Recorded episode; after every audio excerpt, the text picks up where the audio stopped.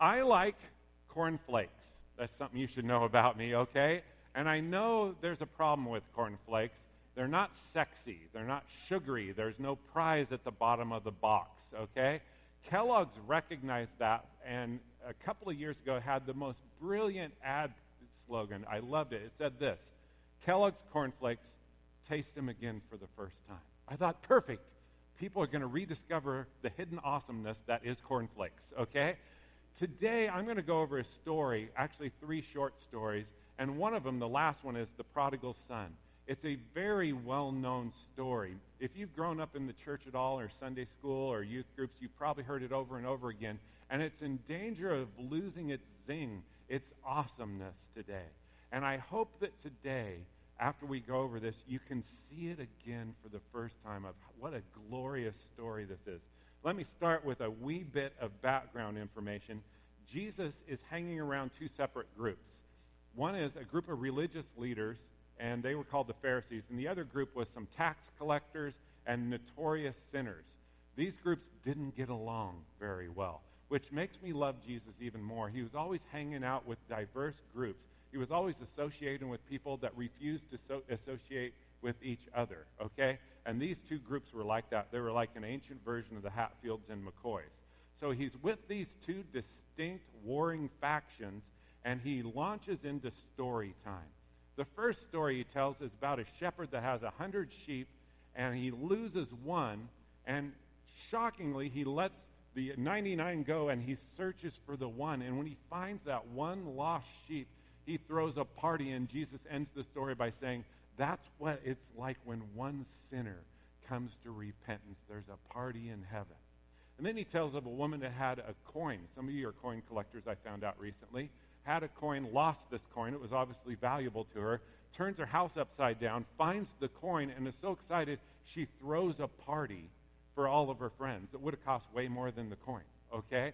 And then Jesus ends that story by saying that's what happens with the angels in heaven. They celebrate over one lost soul, over one sinner that comes to repentance. And then Jesus tells the most famous of the three stories about things being lost the story of the lost son or of the prodigal son. Let me read this one for us. It's the most famous. Jesus continued There was a man who had two sons. The younger one said to his dad, Father, give me your share of the estate. So the father divided his property between them. Not long after that, the younger son got together all he had and set off for a distant country, and there he squandered all his wealth on wild living. After he'd spent everything, there was a severe famine in the whole country. He began to be in need. So he went and hired himself out to a citizen of that country who sent him to feed his pigs. He longed to fill his stomach with the pods that the pigs were eating, more on that later, but no one gave him anything. When he came to his senses, he said, How many of my father's hired men, servants, have food to spare, and yet here I am starving to death? I will set out and go back to my father and say to him, Father, I have sinned against heaven and against you. I am no longer even worthy to be called your son. Make me like one of your hired men. So he got up and went to his father. But while he was still a long way away, his father saw him and was filled with compassion for him. And he ran to his son and threw his arms around him and kissed him. So, totally got up all up into a space bubble there. okay, oh. The son said to him, Father, I have sinned against heaven and against you. He'd rehearsed this speech. I'm no longer to be worthy to be called your son. But the father interrupted and said to his servants, Quick, bring the best robe and put it on them. Put a ring on his fingers and sandals on his feet Bring the fattened calf and killed it. Let's have a feast and celebrate. For this son of mine was dead and is alive again. He was lost and now he is found. So they began to celebrate. Meanwhile, the older son was out in the field. When he came near the house and heard the music and saw the dancing, he called one of the servants and asked him, Hey, what's going on? Well, your brother has come home, he replied. Your father has killed the fattened calf because he was back safe and sound. The older brother became angry. He was indignant, and he refused to go inside. So his father went out and pleaded with him. But he answered his father, Look, all these years I've been slaving for you and never disobeyed your orders. You never gave me anything, not even a young goat, so I could celebrate with my friends. But when the son of yours who has squandered your property on prostitutes and parties comes home, You kill the fattened calf for him? My son, the father said, You are always with me, and everything I have is yours. But we had to celebrate and be glad because this brother of yours was dead and is alive again. He was lost, but now he is found. These stories are so good and they're so important. And I want to dive in deeper to that last story, the, the story of the prodigal son, by examining the three main characters out of the story and see what we can learn from them. The first, the younger son. The younger son starts this story that you've heard about by going up to his father and saying, Dad, can you give me my share of your inheritance? This would have been unheard of in this day and age, a complete slap in the face to the father. Because basically he was saying, excuse my language, but he was saying, F you, Dad. I wish you were dead so I could have my money. Can I just have the money anyway? And somehow the dad humbly acquiesces and gives him his share of the estate. Well, then the son goes off to a foreign land, squanders his money on parties and prostitutes, eventually comes to his senses and returns with his tail between his legs. Well, a couple of things about the younger son. First of all, he's a classic example of a person who thinks like this there must be something better for me out there somewhere, which is surprising because he had it good. He came from a solid family with a loving dad, financially secure. He'd forgotten how good he had it, he forgot how blessed he was. This is why gratitude is so important in every single one of our lives because gratitude helps us remember how good we've got it. It helps us remember how blessed we are. Think about it. Everything in your life is a gift. We didn't deserve any of it. We didn't need to get any of it. We didn't even need to be created, but somehow God thought the party wouldn't be complete without us, so He created us, and everything's a gift. That relationship you're in, okay? That sunset you saw, the music you heard this morning, the breath you just took. It's all a gift from God. And when we start saying thank you for those gifts, instead of running away from our life to find something better, we'll run into our life and see how good they actually already are. Okay? Many of you, and here's the problem though, if you're like me, you're a natural born griper. Again, excuse my language, but I can bitch right out of bed about uh, various things. I can get from zero to griping just like that. It comes so easy and so natural for me, okay? If you're like me, try this. This is so helpful. Start your day, even if you're grumpy, the moment you open your eyes, you're just grumpy and want to start complaining. Start your day by thanking God for just one thing. Not a bunch of things, one thing. Thank Him for that person you love, maybe that's lying next to you. Thank Him that that person actually loves you, which is a miracle and you know it, okay? Thank Him for, for peaches. Thank Him for hummingbirds. I had this amazing moment with a hummingbird in my backyard the other day. Whole nother story, but so cool, okay? Thank Him for coffee, that sweet nectar of life. Thank Him that it's finally football season. Or if you're having a particular crappy week, thank Him that it won't always be like this, okay? Besides helping you to embrace your life that you have instead of looking for a different one, when you practice gratitude, a great side effect also happens. When you start to count your blessings, you'll become more aware of the blesser. There's something about gratitude. I can't completely explain it, but there's something about practicing gratitude that wakes us up to the reality of God being in our life. Oh. Second thing I want to mention about the younger son has to do with hitting rock bottom. It amazes me. I'm 54 years old now, and it amazes me how far down rock bottom is for some of our lives. It is so far down. The younger son, he got pretty low. He goes to this foreign country. He didn't know anybody. Nobody was helping him. He didn't have any friends. He finds himself feeding pigs, which were considered unclean animals for good little Jews like him. And he's so hungry, he starts to look at the pig food and think it's good, which I can relate. My wife and I now make our little dog, our Bichon named Darling, that wears diapers because of her birth defect. We love this dog, and because of her allergies, we have to make our own dog food. And we make it out of like human food. I know, okay, it's pathetic. But every once in a while, if I'm super hungry, my wife and I have talked about this, I open the fridge and I see the dog food we made, and I go, man, that's looking pretty good. Okay, it's just it's weird. It's so embarrassing to even admit that. My dog food is actually looking pretty good to me. That's what he was doing with the pig food. That's how low he had gone. Okay? He actually got to the place, I think, when he's feeding these unclean animals and so and starving hungry, he got to a fate worse than death. A little side note here, I thought about that phrase, a fate worse than death. I can't think of too many things that are a fate worse than death, but yesterday's football game reminded me of one. Porta potties. That I have a I have a problem with them, okay?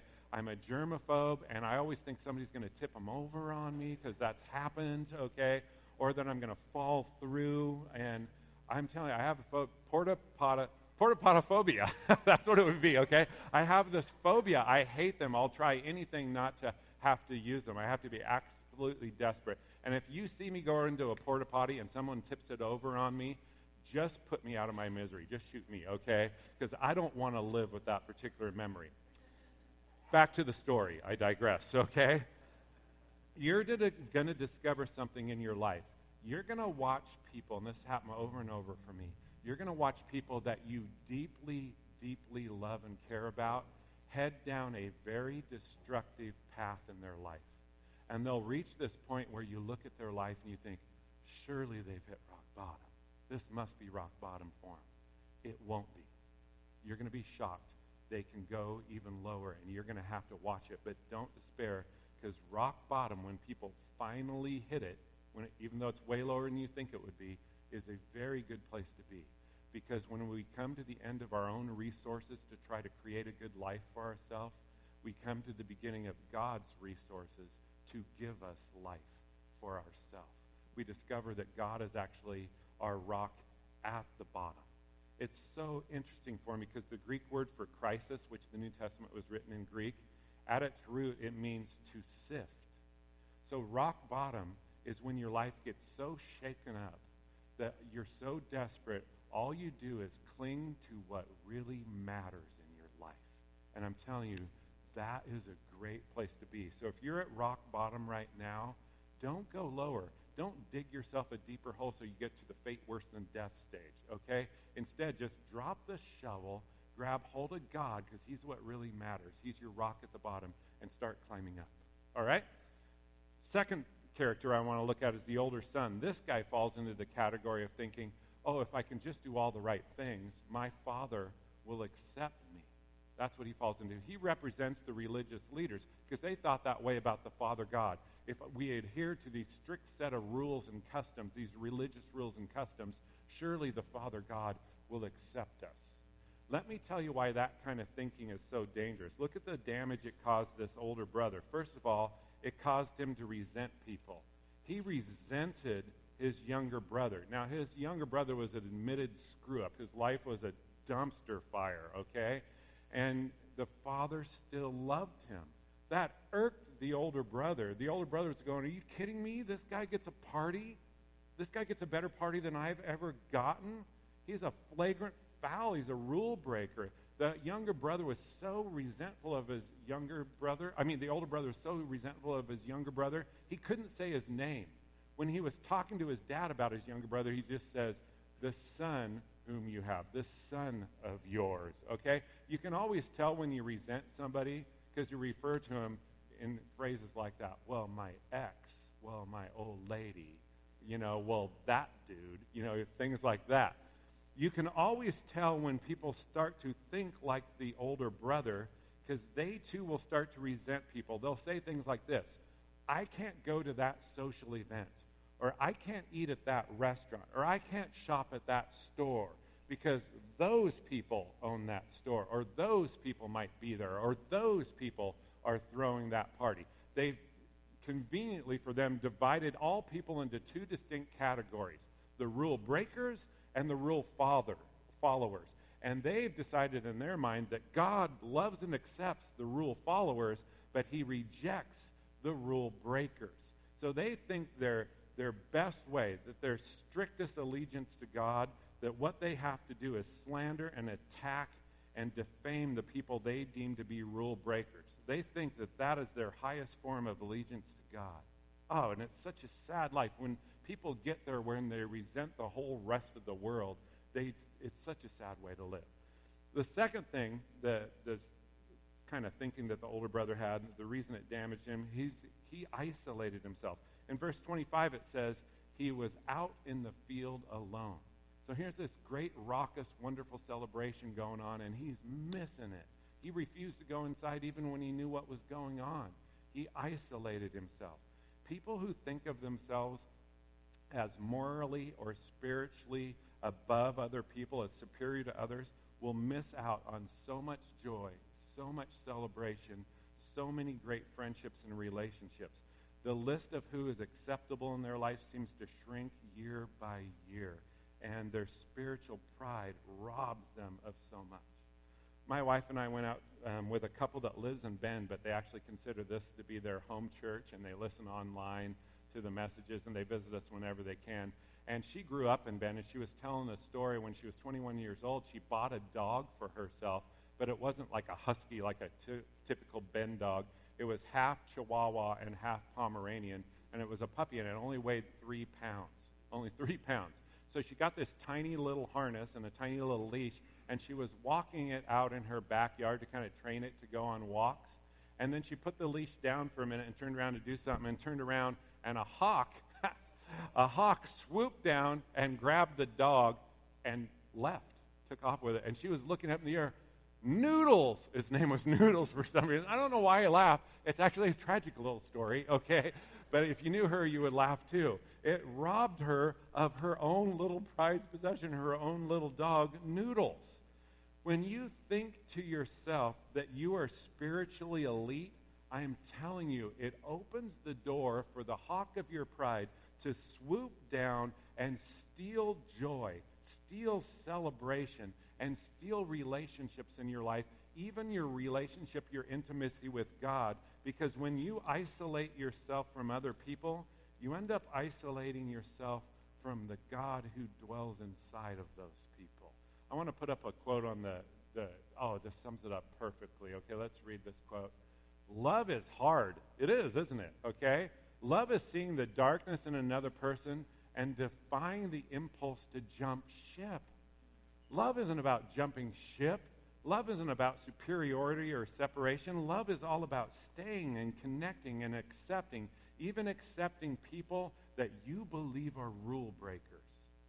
All right? Now let's move on to the third person, the dad. The dad's the star of this story, really. Look how many verbs are associated with him. It says he divided the property. He saw this son. He was moved with compassion. He ran. He hugged. He kissed. He clothed. He threw a party. This guy, the father, was a person of not just great affection, but great action. And it goes deeper than this. Check this out. He didn't just divide his stuff and give it to both sons. Verse 12 says that the younger son said, Give me your share of the estate. So the dad divided the property. Here's why this is so interesting. That word for estate and property is also at its, at its root the word for life and existence. So that verse, verse 12, would be more literally translated this. I'll put it up on the board for you. Father, give me the share of your existence that belongs to me. So he divided his life between them. That's what the story really means. God is represented by this father, and this dad is pictured as this never ending source of life that just keeps giving to his sons. Oh, man. And then there's the words the father speaks in verse 34. That's the icing on the cake of this story. He looks at his older son and says, You are always with me, and all I have is yours. And in this simple statement, he was reminding his older brother, his older son rather, of his true identity. There's a movie a few years ago called um, The Perfect Storm. It was based on a true story of this hurricane force storm that hit the eastern seaboard. And rescuers in this situation oh, they have such courage to go out into a storm and rescue people that whose ships have gone down out in the icy seas. They are so brave. And they said, we categorize people in what shape they're in by four different stages. Alert and oriented times zero, times one, times three, two, times three, times four. Well, alert and oriented times four means you're basically normal. You're in the water, but you haven't had hypothermia or you're not injured. You know who you are. You're doing fine. You just need rescue. But then it progresses downward. And if you get to the stage where you're alert and oriented times zero, you have no idea where you are. You have no idea who you are. You can't remember your own name. All you know is you exist and you're in great danger and great pain. And I thought about that. So many people are alert and oriented times zero spiritually. They've forgotten who they are. They have no idea of their true identity. All they know is they exist, and there's a lot of pain in their life. In the Bible, the voice of God changes all that, though. And the voice of God is sometimes referred to as bat kol, which means the daughter of a sound. Isn't that a cool way to think of the voice of God? The daughter of a sound. Please hear the bat kol today. Hear the Father's voice whispering to you today, reminding you of who you really are, saying to you what he said to the older brother You are with me always, and all I have is yours. He's telling you who your true, what your true identity is. No matter what the other voices around you are saying, you are a child of God. This God who gives you everything he has, has and will never leave you. And it's not about how many wrongs you do. It's also not about how many rights you do. It's simply about his love, his stubborn, fierce love for you. And here's my favorite part about the dad. It says he ran to hug the younger son. Now, think about it. This is where you got to rediscover the awesomeness of the story. His younger son had cut him to the core, had hurt him more deeply than we can probably even imagine. To have your kid look at you and wish you to be dead, oh my gosh, that's a pain it's hard to even imagine. And yet, when he saw him, he ran. Didn't walk, he ran to hug him. Oh my gosh. It's obvious that the dad in this story was super great at forgiveness because a bitter dad would have said, Screw you, Junior. Find your own place to live. You're dead to me. But he didn't do that. He ran, he hugged, he kissed, he forgave. That's the goal for us, is to copy the behavior of the Father. It's to be people who forgive. And remember, forgiveness, it's really got a lot of misconceptions. Forgiveness just means this you hurt me, but I am making a choice not to hurt you back. The pain stops with me. All right? Forgiveness is not easy. There's an author and theologian that I admire named Miroslav Volf, and he was from Croatia. And he lived through the brutal war in Croatia where all these horrible things were happening, ethnic cleansing. And it was a war between the Serbians and the Croats. And, and he was Croatian. And once he was speaking about forgiveness, and then suddenly a guy stood up, it was actually one of his friends, and says, Yeah, you're talking about forgiveness, but could you hug a Chetnik? And a Chetnik was a Serbian fighter, a very famous Serbian fighter that had done unspeakable damage and hurtful things to, to Miroslav's people, the Croatians. So he asked him, Could you hug a Chetnik? And look at Miroslav's reply to this question. It's so honest. I love it. He says this I can't. But as a follower of Jesus, I ought to be able to. That's so honest. I love that. Forgiveness is tough. It's hard. I'm clumsy at it. I'm not good at it. I spend way too much time in Bitterville, okay? I spend way too much time thinking and imagining how can I hurt the people that hurt me and still appear to be a loving, wonderful, godly pastor, okay? That's what I do. It's that tough. It's that hard. But with lots of help from God, I'm actually getting there. I'm confessing as your pastor today. I'm actually getting to the place where I can forgive people that have hurt me really deeply. Now, to be honest with you, if you hurt me, here's where I'll start. Like, if you hurt me, I'll start at, oh, screw you. I hope bad things happen to you for the rest of your miserable life, you cave dwelling troglodyte. Okay, that's, that's usually where I start as a person, just to be honest with you, okay? But I am moving to a much better place, a much softer, more compassionate place, much faster now. I can actually arrive at forgiveness way faster than I used to be able to. I don't imagine hurtful things to happen to you. Not any of you. I've, well, a couple of you, maybe a couple. If I'm looking around, oh, a couple of you, I've had to forgiveness and stuff. That's okay, okay. But I move so much faster. Now, know this: when you forgive somebody, it does not mean that you excuse their behavior. That's not what forgiveness is. Okay. I don't look at somebody I, that is that I have forgiven and say, oh, that hurt they did to me was no big deal. No, it was wrong, and it will always be wrong. Okay? And in fact, if we're going to be friends, they're going to have to own that stuff. Okay? I don't excuse their behavior. Neither is forgiveness about forgetting. You don't forget what they've done. Forgiveness is a profound form of remembering. You remember what they did, and you remember that you also chose not to hurt them back. And forgiveness does not mean reconciliation. It doesn't mean I trust people that I've forgiven. I've forgiven a lot of people that I have to have very firm boundaries with. I love them, but I love them from a safe distance, from afar, because I don't trust them at all. They would have to radically change in their life for trust to be won over again, okay? Forgiveness is simply about giving up your plans for payback. We all have Chetniks in our life, don't we? As I talk about forgiveness, I can think of several people right off the top of my head. I go, eh, I haven't quite got there with them. I still wish them evil. Okay, to be honest with you. Like if something bad happened to them, my first response would be, oh, goody. Okay? And that's not good. I'm not happy about that. I am trying to get there. It's really hard because the hurt was so deep. We all have Chetniks. But deep down, if you have a Chetnik, you know, though you haven't got there, you know you could, right? Deep down in your heart, you know God can help you get to the place where you can hug your Chetnik, where you can actually forgive. Start there. You might not be able to forgive them yet, but start just knowing that you could. That's a great place to start. That's a heroic place to start. God can work with that, okay? I want to end with this. The stories I just read to you are strange. They're completely freaky when you know more about them. Think of the shepherd. A shepherd leaves his 99 good sheep to go rescue the stupid one that wandered away from the herd, like that person in a horror movie that doesn't seem to hear the scary music and goes, I'll just walk through the cemetery alone, okay? And he goes and rescues this sheep. No shepherd worth his salt would do that. Shepherds back in that day would go, I had 100, I got 99. Sometimes you lose one. Kind of cleanses the gene pool anyway, all right? And then there's this woman that loses a coin, turns her house upside down, finds the coin, and throws a party that would have cost her way more than what that single coin was worth. This is crazy behavior. You could say reckless behavior. And then the last story is called the prodigal son, but I think it should be called the prodigal father because the word prodigal, you guys know what it means? I didn't know what it meant until this week.